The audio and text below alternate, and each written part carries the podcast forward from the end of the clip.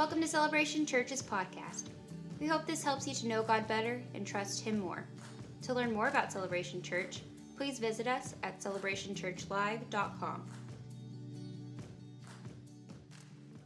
We keep looking at this concept um, that uh, joy in life isn't about embracing the ups and avoiding the downs. Folks, life's a roller coaster. And so many times, what we want to do is we would love to just take our life and take the tracks of life and get like a good, a, a good uh, tug on each end of the tracks of life and just pull out all the kinks.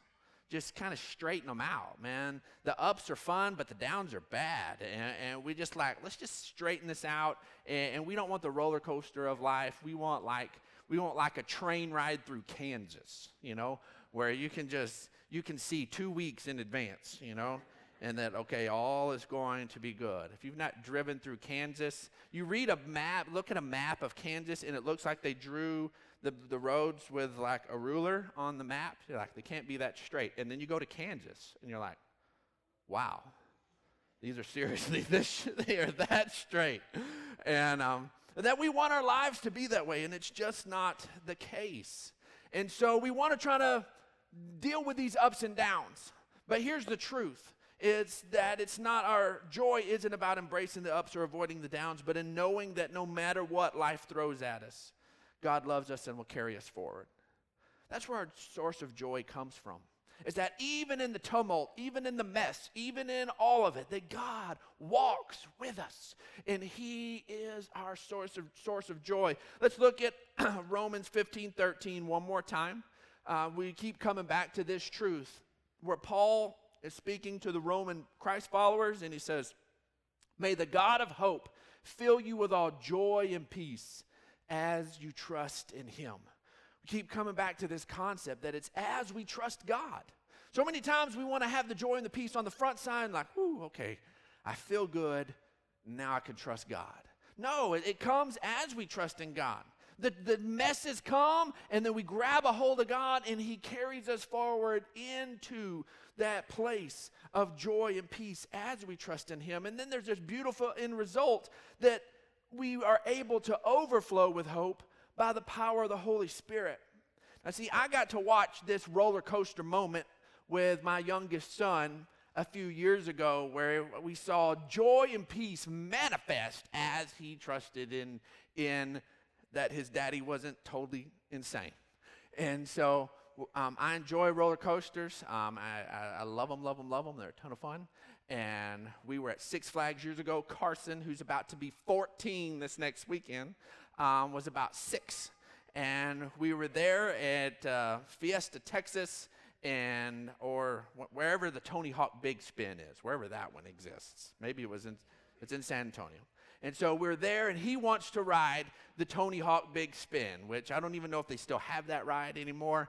And so, but it's pretty much was a skateboard, so that it's as if you're like going through a skate park. So this, this, the thing you're on spins, and the, it goes on a roller coaster. So your car is spinning and it's roller coastering. And so it's cool. It's a cool concept. And so Carson wanted to ride it, and it has the little click, click, click, click, click, click, click, click, click thing where you go up and then you drop, and it, it's really cool. So Carson's six, and he wants to ride this. Cutie does not do roller coasters at all, so I'm happily riding with him. So we sit side by side, and we get the little lap belt click in, and we go up, and on our way up, on the little click, click, click, click, click, click, click, on our way up, um, because we're sitting side by side, Carson reaches over and takes his uh, hands and he grabs my forearm with both hands. And Carson is not known for, for doing a good job of cutting his fingernails. Um, and so I think he wants to secretly be Wolverine or something. He wants claws.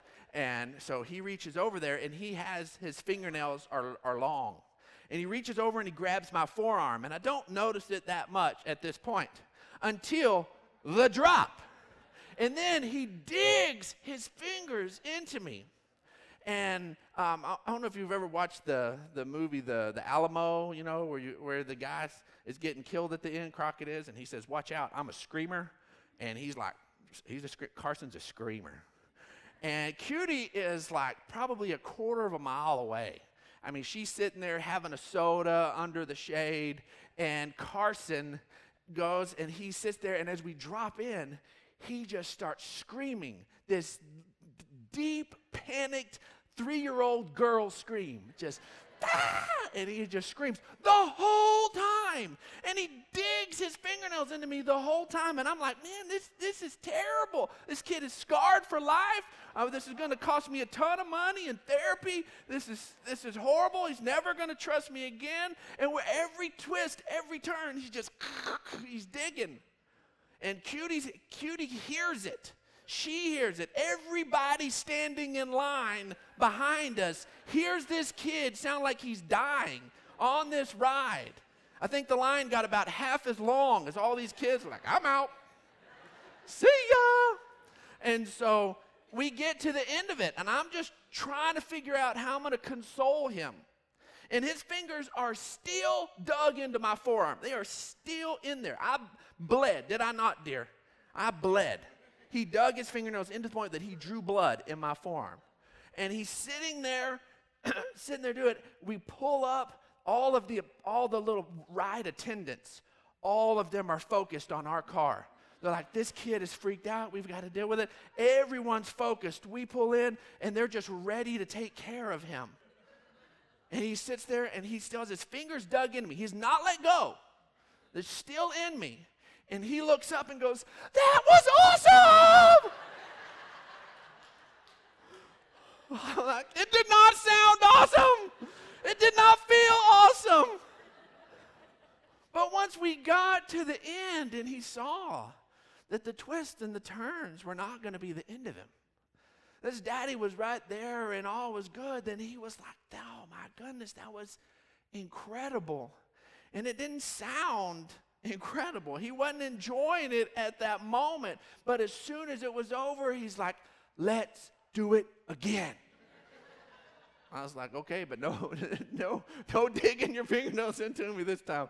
I can't deal with that. And man, and Cutie was like, what on earth? She goes, we heard him screaming from way across the park. I was like, I know, he loved it. That's the sound of, it sounded like the sound from Princess Bride of Ultimate Suffering apparently ultimate joy and ultimate suffering are kind of like similar. And so, but he he stepped into that. He sat there and at the end of it he was filled with joy and peace as he trusted, as he let the whole thing pan out and was ready to step forward and do it again. This morning, as we step into and we look at the life of Joseph, We've already talked about that out of all the people in the Bible, Joseph, we've given as, as many ups and downs in his life as we are anybody else. I mean, we see a lot of ups and downs in King David. We see a lot of the stuff that Jesus walked through, a lot of the stuff that Paul and some of the apostles do. But we get this continue, continual, lengthy narrative of how Joseph had these crazy, crazy ups and downs. And our lives are full of them. And today, what we quickly want to look at is this, is this concept because some of the deepest, most difficult things that we can deal with, some of your biggest frustrations come in the middle of a place where you're just, you're just trying to do the right thing. And somehow, the right results don't end up with it. And that can be one of the biggest setbacks ever. It's easy for us to go, you know what? I was a knucklehead and I, I dug a hole for myself and I got I know I got to deal with it. It's a whole nother thing to go, you know what? I was doing the best I knew. I was doing right. And everything fell apart. Where's God in that? How do I deal with that? So if you track tracking with your notes, let's just look at this concept. That sometimes life's biggest setbacks happen when we're trying to do the right thing. Sometimes they happen when we're trying to do the right thing, and I want us to walk away with this truth do the right thing anyway. Do the right thing anyway. See, if we're simply just doing the right thing, if we're simply just acting in love and doing all this so that we can, can make our own personal lives better than what we've done is we've taken living a life for Christ, living a life of love, living a life of that, and made it this this selfish act of us just trying to take care of ourselves in this. I want to make sure I, I, do this and I do that because if I don't, it'll blow up in my face. Well, sometimes doing the right thing blows up in your face. We got to purpose. We can't control the outcomes that other people respond. Sadly, sometimes people take advantage of your integrity. They know you're an honest person. They know you'll do the right thing and they take advantage of it. Be a person of integrity, anyways. Be an honest person, anyways. Do the right thing, anyways. Genesis 37. We already looked at the last part of that last week and understood that, that Joseph's brothers, his older brothers, who are they're, sheep herders and, and they, they have their flocks, and, and that they had they've been not, not doing the right thing. And Joseph's the one that pipes up to dad and says, Dad, th- th- they're jacking with the family business. Things aren't going right. Ticks the brothers off. The brothers, the brothers hate him. Father, fa- the father honors him and favors him. Well, now we're just a few verses on, and, and we pick up in verse 14. It says, And, and so he, Jacob, uh, is talking to Joseph. He says Go and see if all is well with your brothers and with the flocks, and bring back word to me. He's the one in charge. Jacob's the one in charge. He's the one who, who needs the information. He's the one who has to make the decisions. He's the one in charge of the family business, and he needs real input. He doesn't need stuff that, that just is that just makes everybody look good. He needs to be able to make good decisions, and he trusts that Joseph is the one who's going to give him that unbiased input. He's going to look and say, This what needs to happen. And he sends Joseph out there to do this. This is already blown up in Joseph's face one time because he gives, the, he gives an accurate report and his brothers hate him. But Joseph is pushing forward and he's going to he's going to honor his father and he's going to move forward anyway. So then we read on, it says, and then he sent him off from the valley of Hebron and when Joseph arrived at Shechem, he found a, a man found him wandering in the fields and asked him, What are you looking for? See, Joseph went to where the brothers were supposed to be. This is where they were supposed to be. This is where daddy told them to graze the flocks. This is where they're told them to be. And already we see things aren't the way they should be. There's already not. And Joseph is just wandering around. He's just looking for him. He's going all over this, this place trying to find them, and some guy notices them out in the field like, dude, what are you doing? Like, I'm, I'm looking for my brothers. I'm looking for them. Can you tell me where they're grazing their flocks? And he said, They've moved on from here. The man answered, I heard them say, Let's go to Dothan. So Joseph went up after his brothers, and he found them near Dothan. They weren't supposed to be near Dothan. They weren't supposed to be out there. They were supposed to be somewhere else. And so, right here, it's already set up that Joseph's going to have to let his dad know they weren't where they were supposed to be, they weren't in the right spot. In verse 18, it says, But they, the brothers, saw him in the distance, and before he reached them, they plotted to kill him.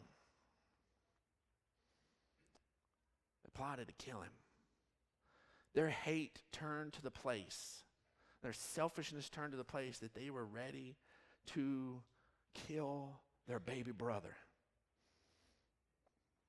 Verse 19 says, Here comes that dreamer, they said. Now come, let's kill him. Let's throw him into one of these cisterns and say that a ferocious animal devoured him, and then we'll see what comes of his dreams. See, family is not supposed to be this. Somehow we think that in the last 20 or 30 years, just because we coined the term dysfunctional family, that somehow we live in an age that we kind of get to define dysfunctional family. We just look at the scriptures and you can see some jacked up, messed up families. There's some dysfunction. One of King David, guy after his own heart, one of his sons rapes one of his daughters messed up stuff. All sorts of crazy, messed up, insane stuff all happens in the scriptures. There's some major dysfunction. And here, this family, it's no different. It's no different. But it's funny because you think about it, in family, we want it to be cozy. We want it to be comfortable. We want family to be this place. And I, and I, I looked up a bunch, of, a bunch of words in other languages because some words, some words are scary, like the word bougainvillea. You know, bougainvillea, bougainvillea is a beautiful flower, a little, little, beautiful little flower, real soft petals. But you say the name bougainvillea, that's a scary word. That's what you tell kids. Like, you clean your room or the bougainvillea is going to get you. what happened to the what happened to that goat? I think the bougainvillea got it. Bougainvillea is a full moon. Bougainvillea is going to be out. Bougainvillea is a scary word. It's just like, and then you find out what it is, and it's like, oh, it's this beautiful little delicate flower. Why does it got this mean sounding name? It's the bougainvillea. Ooh. But all these words, you look in these other languages, and none of these, like, you don't even have to know what they mean, and they just, they just sound cozy. They sound right. The Greek word for family is oikos. Oikos. Sounds so friendly, they named a yogurt after it. Nobody wants to eat something that's scary. Yogurt is scary. They have to give it a sounding name. Yogurt's nasty. You got to give it a good name. Like Yoplait. I'm like that that don't play. I don't want that mess. Swahili is Jama. Doesn't that just sound cozy? Just like you're my Jama. Like, well, I don't know that we're that close, but don't you call me your Jama. Well, family. It just sounds a little closer than family. Of course, we all know Hawaiian. You've watched the, you watch it, it's Ohana. Now that just sounds good. You just want to say Ohana. That's like a, something you hear at, when people are doing Pilates or, or yoga. Ohana, Ohana. It's just a peaceful word. Arabic is Usra. It's just all of these languages, every family is always this. No culture looked at family in all its dysfunction, in all its mess, and all its pain, and said, Bougainville. We're going to put that a scary word on that one because family can hurt you. Even Russian. Russian is a harsh language, folks. I had a buddy of mine from college that was a foreign exchange student from Russia, and I heard him on the phone talking to his mom. And it sounded like, I'm telling you, it sounded like he was just chewing her out. His face was like this, and he's over in the corner of the room, and, he's, and I'm like, dude, what is going on with your mom? It's like, I was telling her I loved her and I missed her, and I'm like,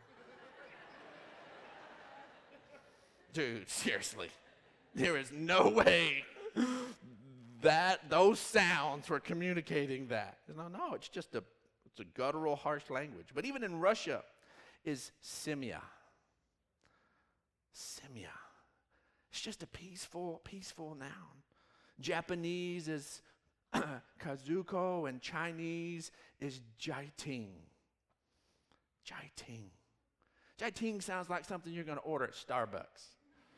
I need a, a vintage jaiting with a double shot of simia. Some of y'all are going to go order that today and see what you get.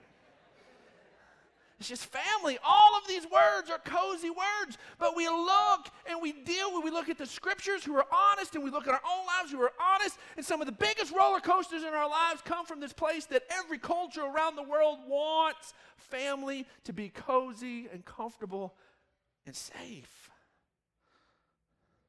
But we look at Joseph's life and that was just not the case. These ups and downs and stuff are so difficult. Because, see, sometimes our most painful betrayals, they come from the people we love the most.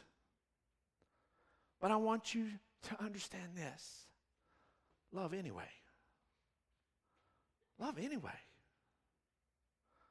Genesis 37 21 says, When Reuben, who's the oldest brother, heard the plans we just read about, he heard this, he tried to rescue him from their hands. Let's not take his life, he said. Don't shed any blood. Throw him into this cistern here in the wilderness, but don't lay a hand on him. Pretty much just, just ditch him here. And Reuben had said this to rescue him from them and take him back to his father. He was pretty much like, let's stash him here. Oh yeah, we're just we're gonna be so mean to him, it's gonna be bad. And we'll just go on, and then he was gonna sneak back around, pull him up out of the cistern, and take him to his dad and and and, and try to rescue him. And uh, but things did not quite go that route. So verse 23 says, So when Joseph came to his brothers, they stripped him of his robe, the ornate robe that he was wearing. This was the symbol of his favor. This was the symbol of his dad's affection and dad's love. And that's immediately what they came and tried to do. Folks, this is just an aside, okay? But I want you to know that, that the enemy, one of the first things he wants to do to you is try to strip from you the fact that God loves you and favors you and is for you. One of the first things the enemy wants to do is he wants to rip that from you and get you thinking some other way.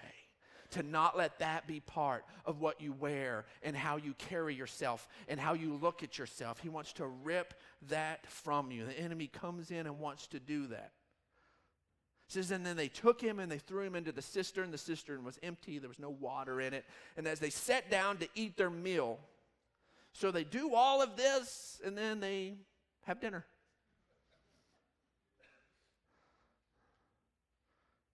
Sit down in their mirror, and, as, and they looked up and they saw a caravan of Ishmaelites coming from Gilead. Their camels were loaded with spices, balm, and myrrh, and they were on their way to take them down to Egypt. And Judah said to his brothers, this is another little aside. Jesus is called the lion of the tribe of Judah. Part of Jesus' lineage is through this guy right here. This is Jesus' great, great, great, great, great, great, great, great, great, great grandpa talking. What will we gain if we kill our brother and cover up his blood? Come, let's sell him to the Ishmaelites and not lay, lay our hands on him. After all, he's our brother, he's our own flesh and blood, and his brothers agreed. And so when the Midianite merchants came, their brothers pulled up Joseph out of the cistern, and they sold him for 20 shekels of silver to the Ishmaelites who took him to Egypt. So here, Judah plans on selling his brother into slavery for 20 shekels of silver. I think that uh, it's not an odd thing that his great, great, great, great, great, great grandson ended up being sold for some silver coins as well. In fact, let's look at Matthew 26. Because betrayal is common. People letting you down is common.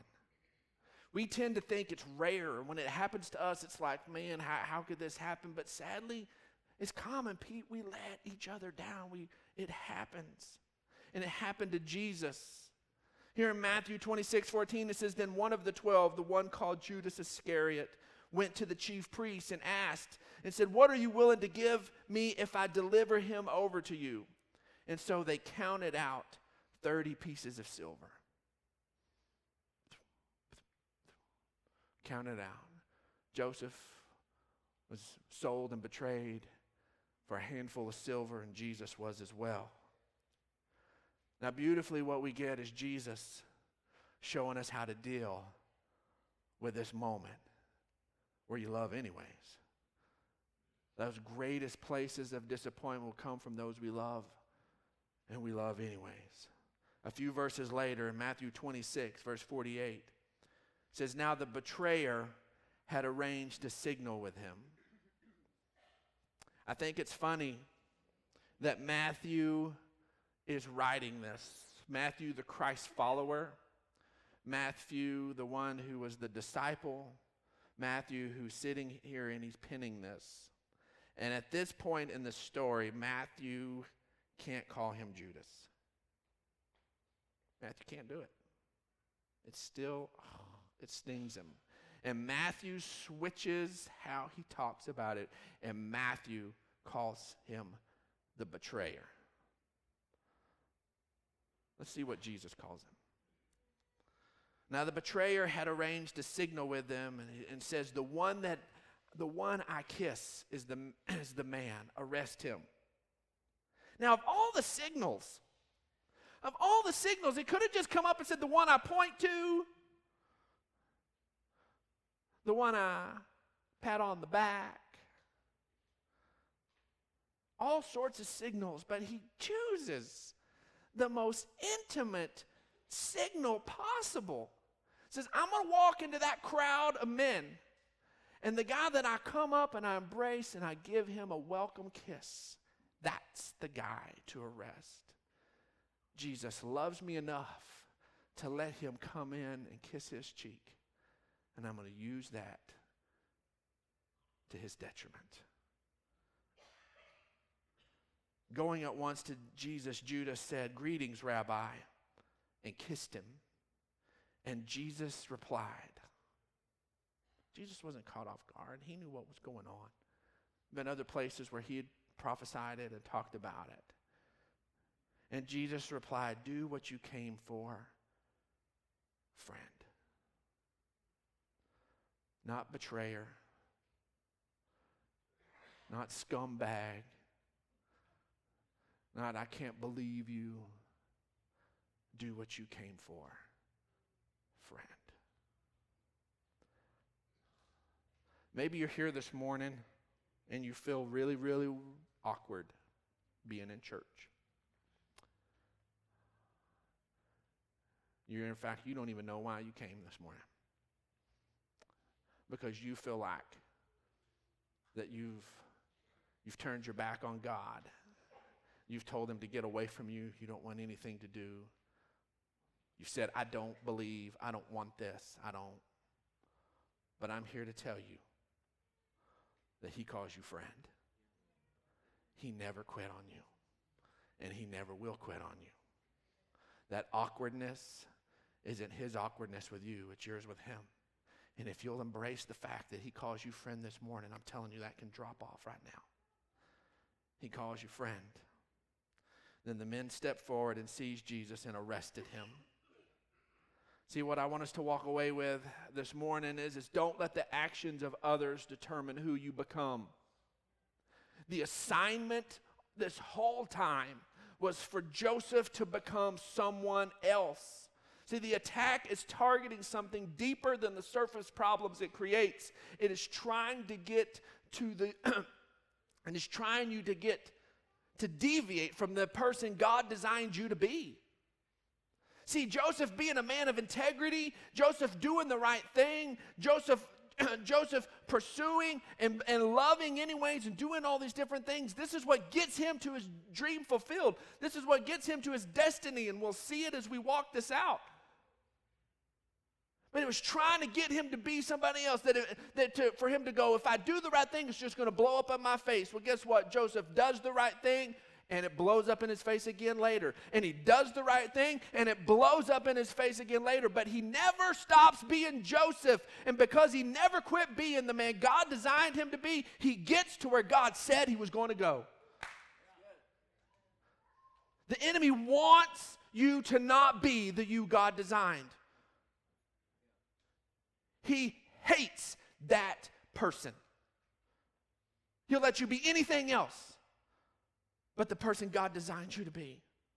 Don't let the hurts and the attacks and all those things craft you into something less than the person God designed you to be.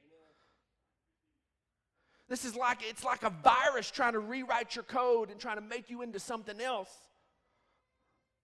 So how do we deal with this? As we close, let's look at Romans 12, 12. It says, Be joyful in hope, patient in affliction and faithful in prayer. Why do we have to be patient in affliction? Why does the scripture have to tell us that? I don't want affliction.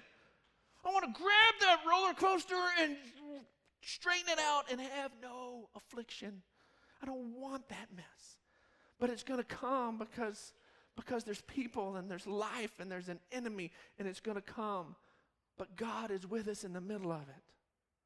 Romans 12 21 says, Don't be overcome by evil but overcome evil with good. How do we deal with the absolute messed up attacks that come against our life? keep letting God shine through you. Keep letting the goodness of who He is carry you forward. Don't let it rewrite that you said, Well, I'm not going to love anymore because love just gets me hurt. I'm not going to do right anymore because it doesn't get me anywhere. God's called you to this. That's how we fix this messed up, jacked up world, is when the people of God step up and let God shine through us. We can stoop to the world's level anytime we want to. Let's let God shine through us. Let's let Him begin to right all the wrongs through us refusing to answer evil with evil, for us stepping up and letting the goodness of God show up. Hebrews 10 23. Let us hold unswervingly to the hope that we profess, for he who promised is faithful. Maybe you feel like Carson and you're on your roller coaster and you've got your fingernails dug into. I want you to just do this. Just dig into Jesus. Just dig into the Father God. He's right there with you. You may have some screams, and from the outside, maybe people would say, that don't look like a walk of faith to me. Well, they don't get to judge your walk of faith. You know what you're hanging on to, you know where your hope is set. Let your hope be set on Him. And don't let anything distract you from that. Joy in life is found in trusting God through the twists and turns. It just is. It just is. Thanks for listening to this week's message from Celebration Church. We hope you'll stay connected by following us online. You can find us on Facebook, Instagram, and Twitter.